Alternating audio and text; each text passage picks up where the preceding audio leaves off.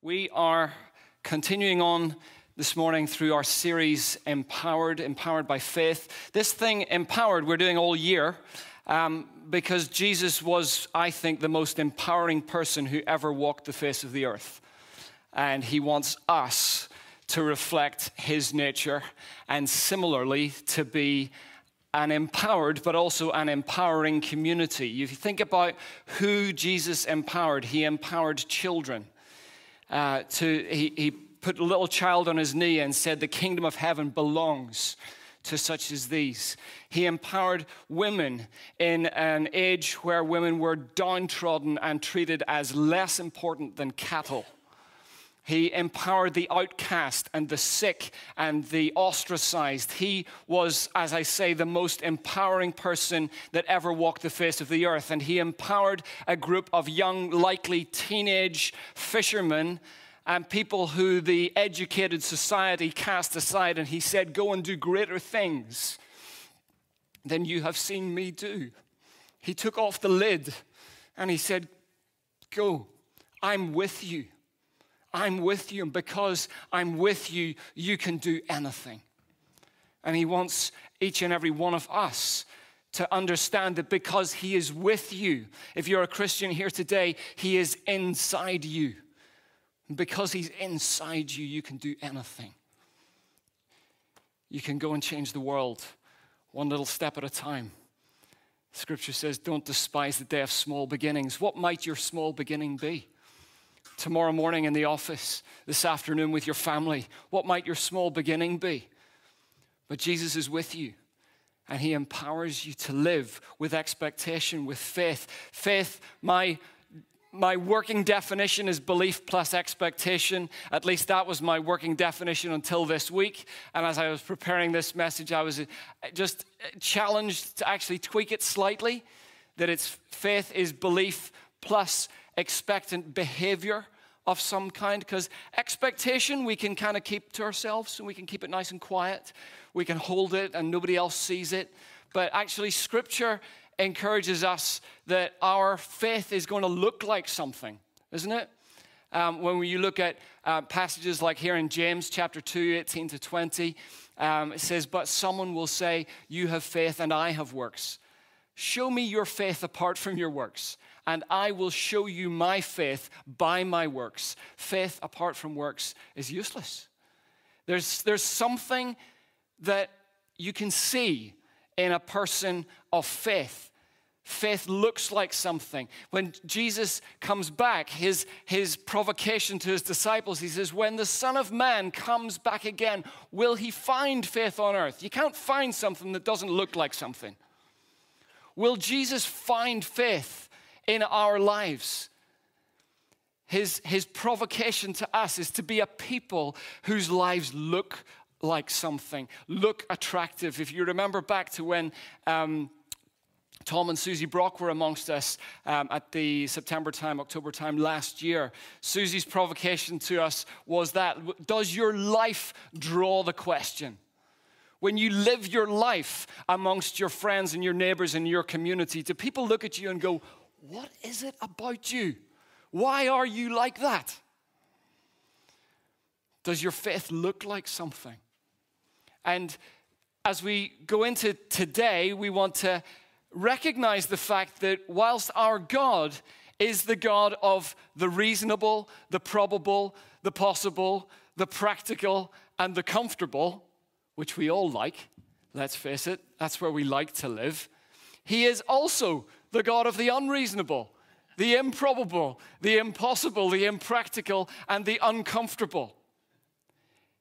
This is what we want, this is what we will embrace if we embrace a life of faith. Because faith is often not reasonable, practical, comfortable. This church is not a church founded on common sense. Trustees in the room will begin to shake in their boots at this moment. But, and we love what they do, and they keep us out of prison, and we are grateful for that. But this church is not founded on common sense and logic and reason. If you want that, Join a gym, join the Rotary Club, join any one of the other societies that are doing good things in this town. And I applaud the work of many, many agencies that are doing wonderful works. But the works of the kingdom of God require us to be operating in these categories in the unreasonable, the improbable, impossible, impractical, and uncomfortable. If you're not experiencing something of that as you follow Jesus, perhaps you're kidding yourself. Happy Christmas, Happy New Year. It's a really comfortable message we're starting with today. We're looking at a couple of stories out of Hebrews and kind of jumping out of these ones. Uh, this well known uh, reference here it was by faith that Noah built a large boat to save his family from the flood. He obeyed God, who warned him about things that had never happened before. And God invited him to build an ark, and that was not comfortable for little old Noah. That was not a reasonable request. Noah did not trip along to IKEA for the flat pack how to build an ark kit. You know, it was, I'm so glad for his sake that he didn't have to use one of those strange little Allen keys and kind of wind all the pieces of the ark together using that. It was altogether unreasonable.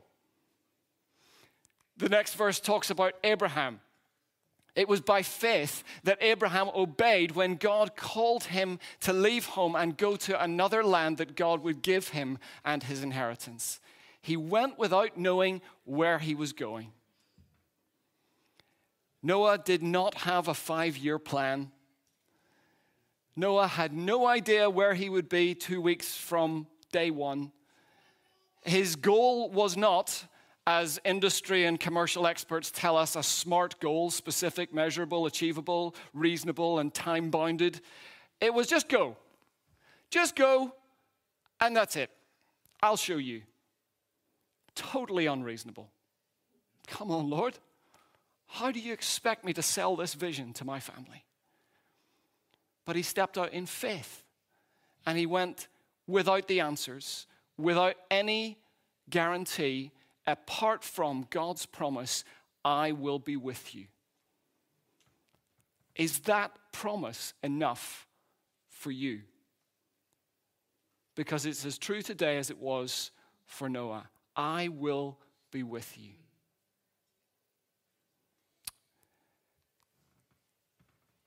I find Noah and Abraham inspiring, but a little bit hard to lay hold of because, let's face it, whilst some of us might build IKEA furniture in the next couple of days, not many of us will build an ark.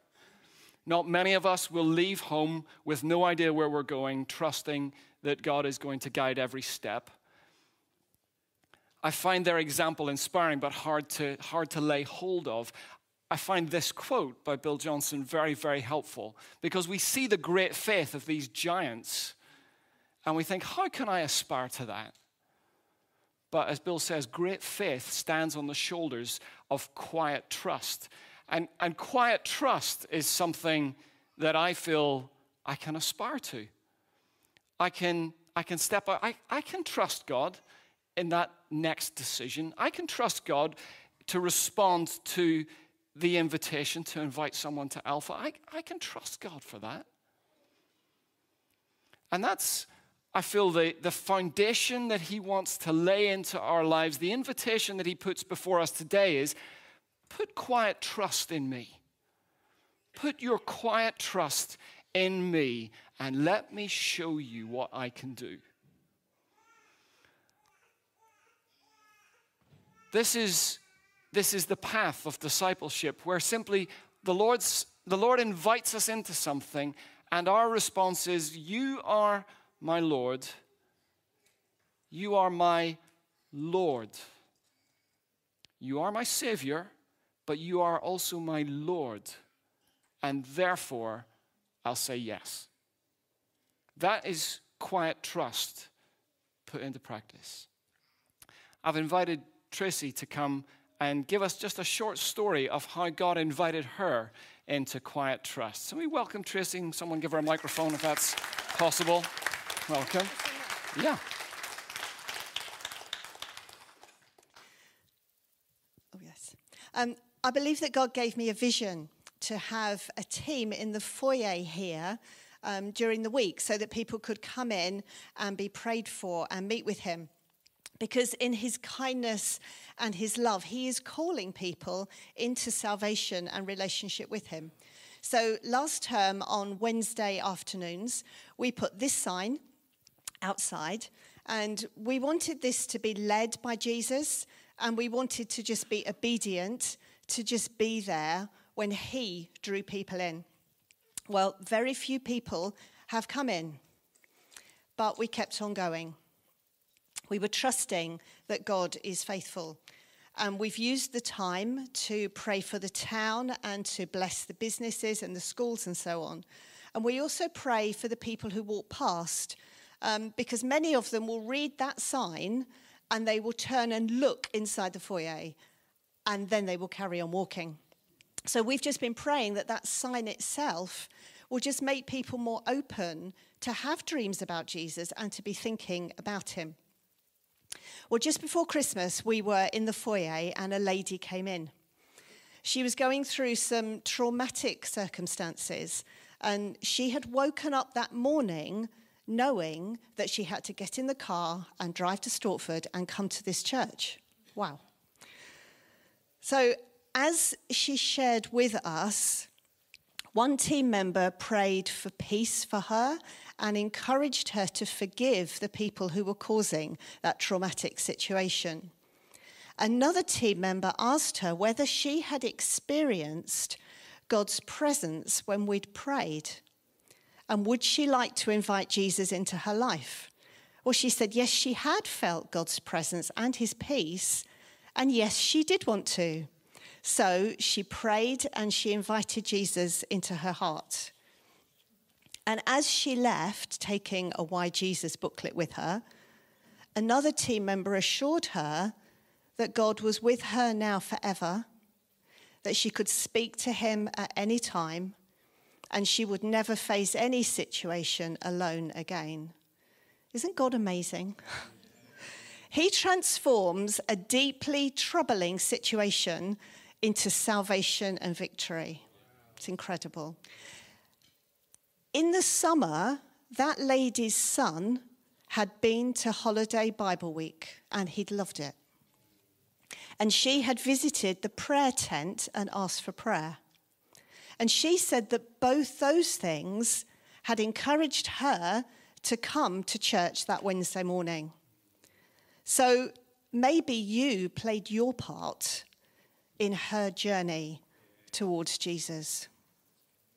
So please be encouraged to keep going with whatever it is that you are doing, whatever God's calling you to, because God is faithful. And you are such a faithful family of people. And, and I can see Jesus' smile when he sees us encouraging each other to keep going. So please pray for us and please pray for each other that we will all see God's kingdom breaking through more and more as we serve Him. And Jesus, we love you. you are so worthy of our obedient faith, and all the glory goes to you. Amen.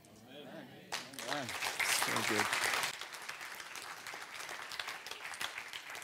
So good so good. Do you, do you, do you see the, the, the kind of partnership that took place there?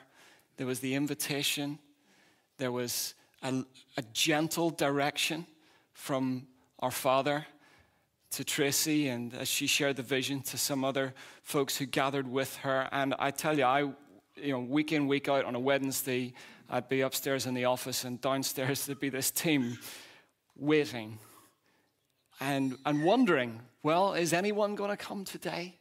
And then that one moment just before Christmas, and a lady's life is transformed forever.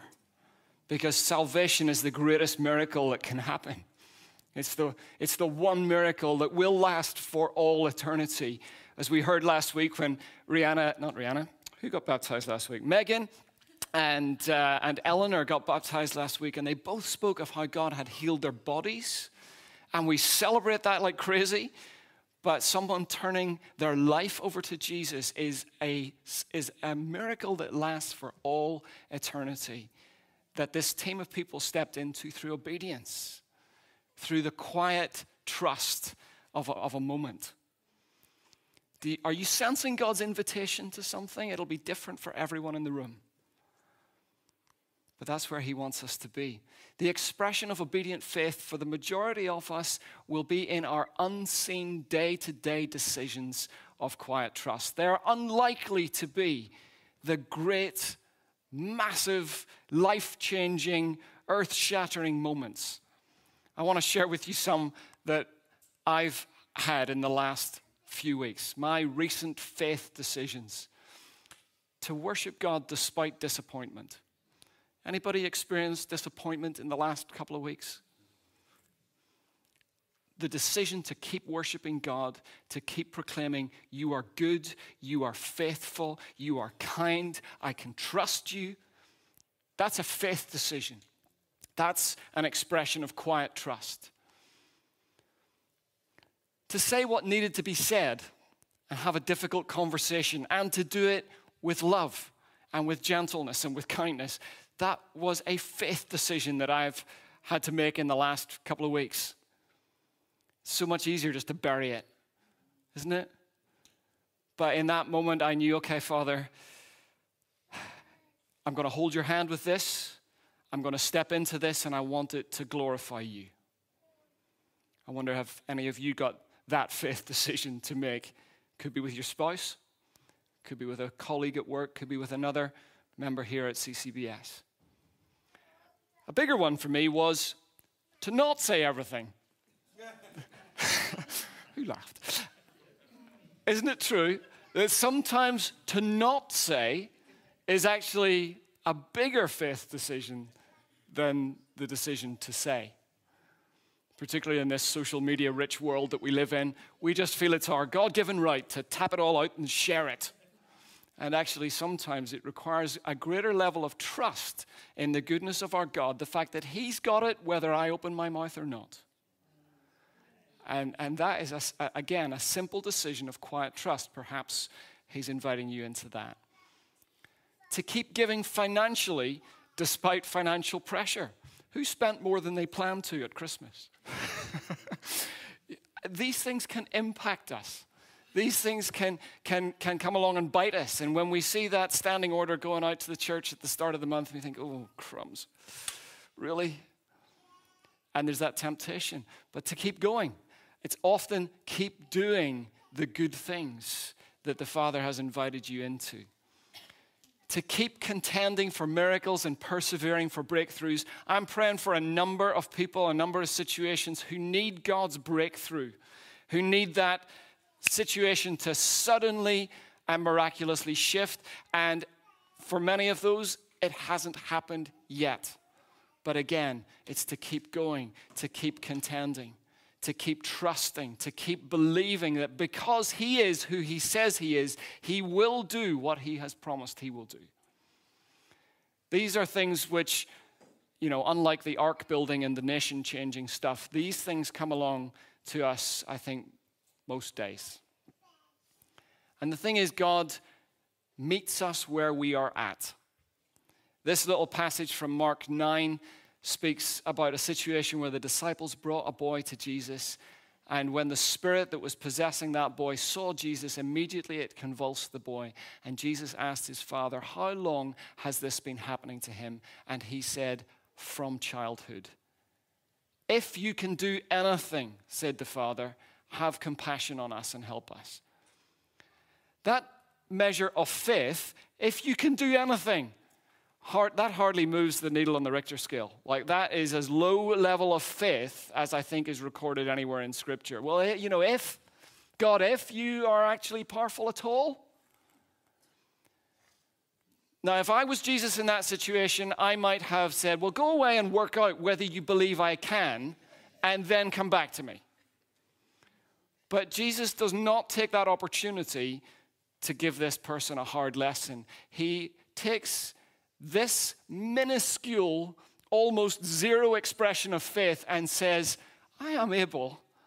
I am completely able.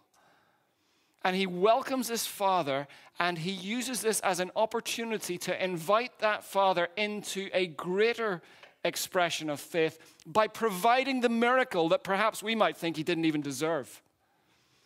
And I just want to say today if you look at yourself, if you look at your faith life and you say, you know what, that sums up where I'm at, I'm not even sure if God can, then God wants to say to you, I welcome that level of faith.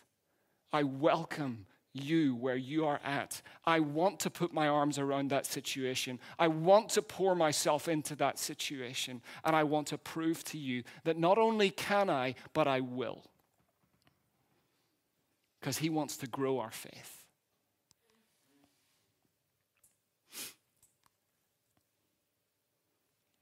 Here's an encouraging statement for you.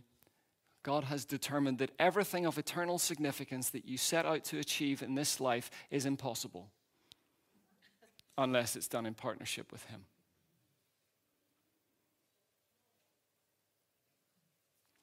Because there's an invitation in that to partner with Him, to draw close to Him. How can we fulfill this commission unless we do it in intimate relationship with the Father. How can we go and make disciples of a small town in England called Bishop Stortford unless we do it together with Him? In every command or instruction, God's invitation to us is this stay close to me until everything that I can do becomes what you can do.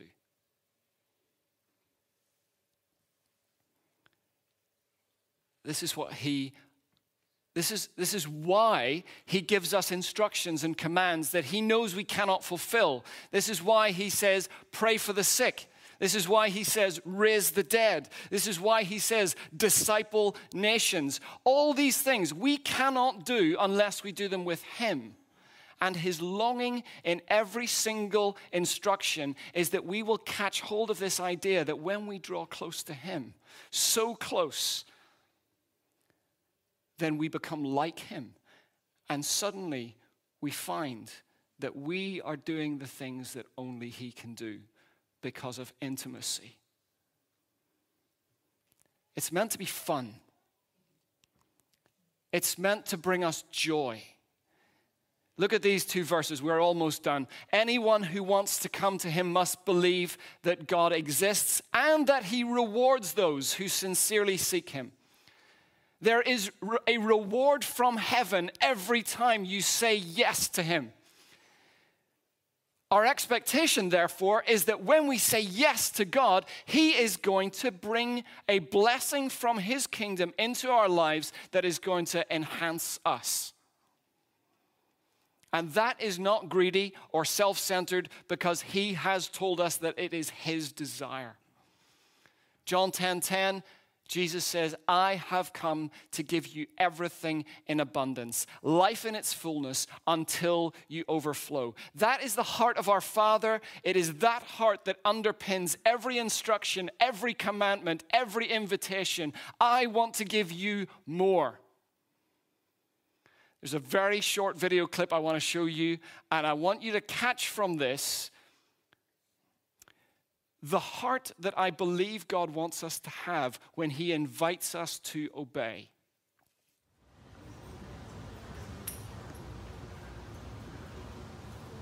Are you ready? Leave it on. I stay.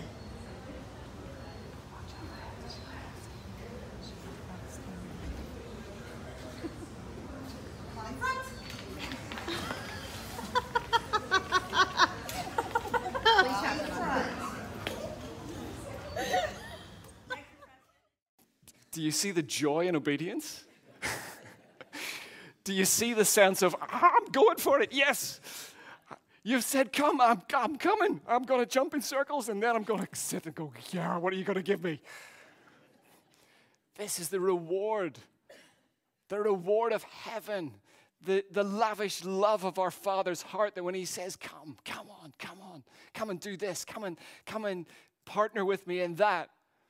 He wants us to have that heart attitude that says, Oh, yes, 110%, I'm in. I'm in. In what way is He inviting you to express obedient faith, quiet trust in this season? Time's up, but close your eyes for 15 seconds. Holy Spirit, will you speak to each and every person in the room and show us specifically one thing that you are inviting us to partner with you in in these next days? And Heavenly Father, will you show us your lavish heart that is full of love, that wants to reward us and fill our lives with abundant blessings. In Jesus' name.